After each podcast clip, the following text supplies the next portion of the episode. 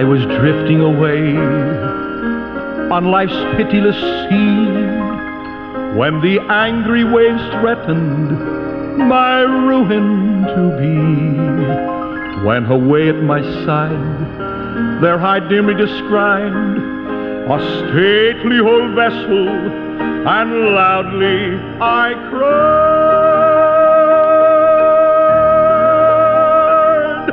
Ship ahoy!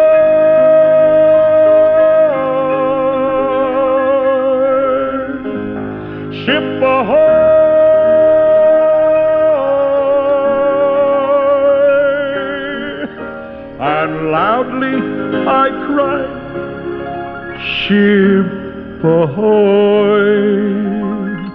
Once again, we say welcome aboard. It's good to be with you at this time. Brother Munn speaking. Our program here called The Mariner's Call. This old mariner, by the grace of God, oh, the Lord took me off of an old boat years ago, oh, out of the Gulf of Mexico, the harvesting of the food of heaven.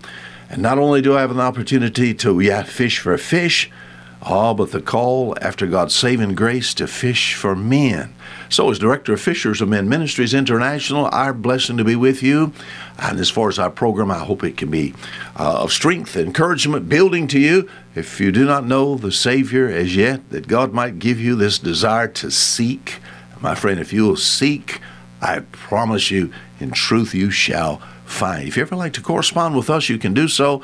We're as easy as the keyboard there for the old computer. Uh, whatever means of communication you have there, it's just F O M M dot that period F O M M dot O R G. That'll bring you directly to us here at Fishers of Men Ministries International. Have you ever had you ever had a word jump off the page for you? You know, I enjoy reading the Bible. And in reading the Bible, every once in a while, some of it will get real to you. And then sometimes a word will just jump off the page and kind of jump in right in front of your eyes. And then you'll begin to just, what? I, I get into running what we call rabbit trails. You said, what is that? Well, way away from the verse I've got because I've seen something in there that's a little bit different. I find this in the book of Acts, Acts chapter 17. Acts chapter 17, the writer, of course, is the Apostle Paul. He finds himself in Athens. And here is he's in front of uh, the philosophers and uh, men of noted ability here in Athens. And as far as this city is concerned, he tells them that they they're guilty of idolatry. They they're too superstitious. And it says in verse 21, trying to destri- uh, describe who these Athenians were and what they liked, it says, For all the Athenians and strangers which were there spent their time in nothing else but either to tell or to hear some new thing. What? It says they, they spent their time in nothing else either to tell or to hear some new thing. Boy, they would have liked the news channel, would they not? Just, I mean, just daily new, just hearing some things that was new that they hadn't heard the day before, or something going on. They they like new thing. N E W. Just sort of jumped off at me. New things. Now that's not my job here to present to you multitudes of new things, but only as I find these in the Bible. This is a good study. The word new is in the Bible many times, over 150 times, 131 verses there. And I, I could just spend a half a year, I could spend six months talking about new mercies and new moons and new ropes and new swords and new corn new bottles, new wine, what? New names, a new earth, a new heaven, a new gate, a new spirit, a new heart. But what I want to do uh, at this particular time, one of you listening to our program, catching morning, noon, and night, something something new that directly affects us that we can thank the Lord for. And you know, you know what I find? Oh, I find in the book of Matthew, Matthew chapter 28, Jesus is with the 12 and he's having what we would call communion with them and and he talked about he, he talked about uh, the cup, and he said, "This is the this is my blood, the blood of the New Testament." Well, what's what's that again? The New Testament. My Bible is divided into two different sections. There is an Old Testament and a New Testament. But I tell you what, I thank God for the New Testament We think about the New Testament reveals Christ, the giver of eternal life, the forgiver of sins, full and complete salvation, a coming resurrection, and rapture. Then while the Old Testament pictures Christ, the New Testament reveals him. I'll be honest with you my recommendation to new converts as we win people to Christ is to get them into the New Testament. And uh, I, I, love to uh, provoke them to read about four pages of the Bible every day. And what they can do, they can read the New Testament through four times in one year. And in reading the New Testament over and over and over again, I'm telling you, it'll change your life. It'll be new every morning for you. The New Testament is just so different from the Old. The Old Testament places burdens upon men. The New Testament, it brings liberty and sets men's, men free. Under the Old Testament, there's no rest or perfect peace. Under the New Testament, we enjoy both rest and perfect peace in Christ. The Old Testament gave commands and laws. The New Testament gives promises and grace. The Old Testament was temporal. The New Testament is eternal. The Old Testament was weak through the flesh. The New Testament is mighty through the Spirit. Under the Old Testament, the people of God returned again and again to offer sacrifice. Under the New Testament, one sacrifice, all once, never to be repeated, brings saving grace without works. The Old Testament was legal, the New Testament is gracious. The Old Testament was earthly, the New Testament is heavenly. The Old Testament was to Israel, God's chosen people. The New Testament is for whosoever will. That has to do with all who believe. I rejoice and thank God that I can open my Bible and there is a New Testament there. Historically, He's in the Gospels. Doctrinally, he's there in the epistles. Prophetically, he's there in the book of Revelation. I can live in light of the New Testament victoriously. In fact, in 2 Corinthians chapter 3 and verse 6, the writer there says that we're able ministers of the New Testament, not the Old Testament now, but of the New Testament. You know what happened? In reading the New Testament, and what I've found in the New Testament, uh, you know, well, let me go back to the book of Acts, Acts chapter 17. Here, the writer and the apostle is talking to, uh, once again, certain philosophers here at, uh, at Athens.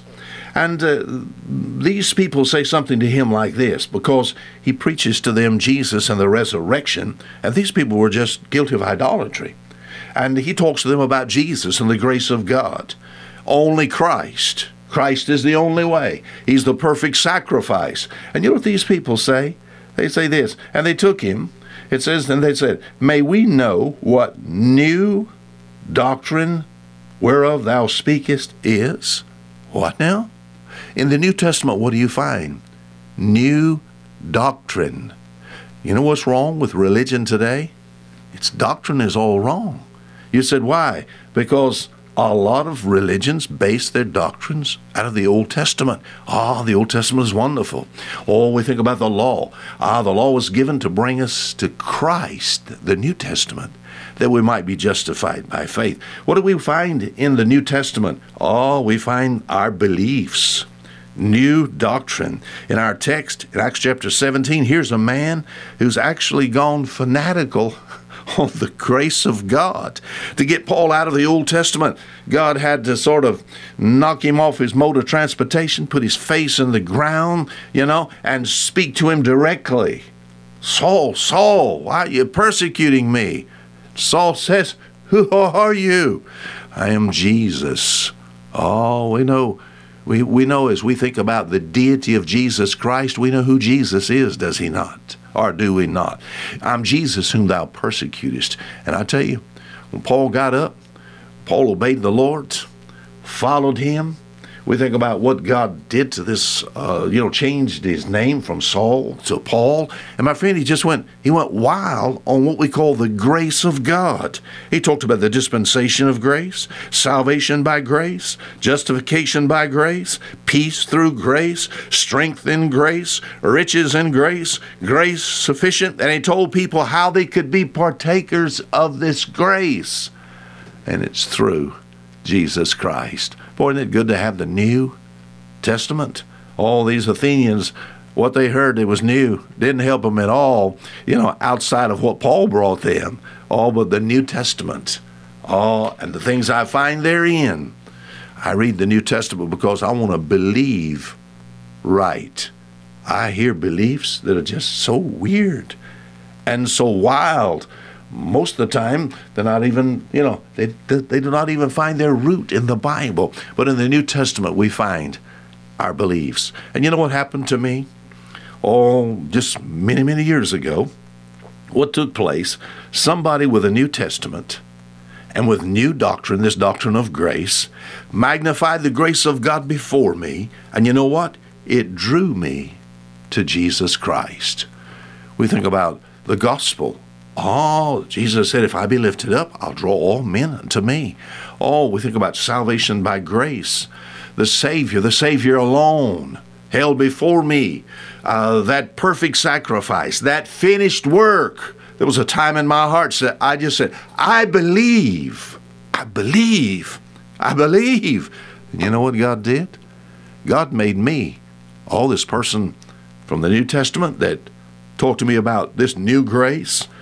Uh, it came this this truth became oh it began to live in me what Second corinthians 6 16 talks about what salvation is. It's Christ in me, the hope of glory. And you know what God did? He made me a new creature. You know, isn't that wonderful? You know, did you turn over a new leaf? Nope, sure didn't. Uh, no new leaf. If any man be in Christ, if any man be in, not in church, but any man be in Christ, if you go to the right church, you can find Christ. Don't get me wrong. If any man be in Christ, he's a new creature. All I tell you, God made a new man out of me in 1966. I now have new life. I now have some new goals. I now have new attitudes, a new outlook, a new strength, new hope, a new home.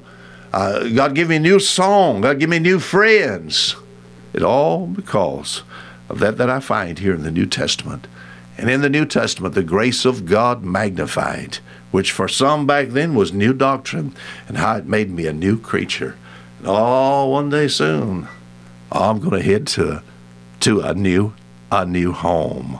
We're thinking about uh, what uh, what what the New Testament. My my recommendation, especially to new converts, is that you read the New Testament over and over and over again. As I said on this program, you read about four pages a day. You can read the New Testament through four times in one year and reading it through four times just back to back. I promise you, you'll learn some things there that you would no other way. When you hear people teach the Word of God, when you hear people preach the Word of God, you can relate to what they're saying, and it just means something to you. Let this new man on the inside, that's been saved by grace, let him grow, grow in grace and knowledge of our Lord and Savior, Jesus Christ. All New Testament, all doctrine of grace, uh, new creature, all making us new people. And one day soon, God is even preparing a place for us, is He not? All John talked about in the book of Revelation, all the last couple of chapters there. It's called New Jerusalem. See, Jerusalem proper for this earth as God remakes this earth in the future. We're thinking about for the nation of Israel. But God gives the church also its Jerusalem, New Jerusalem. I'm glad to be God's new creature. Until next week, God bless you. It's good to be with you. Please feel free to correspond with us if you would like. Brother Munn saying goodbye.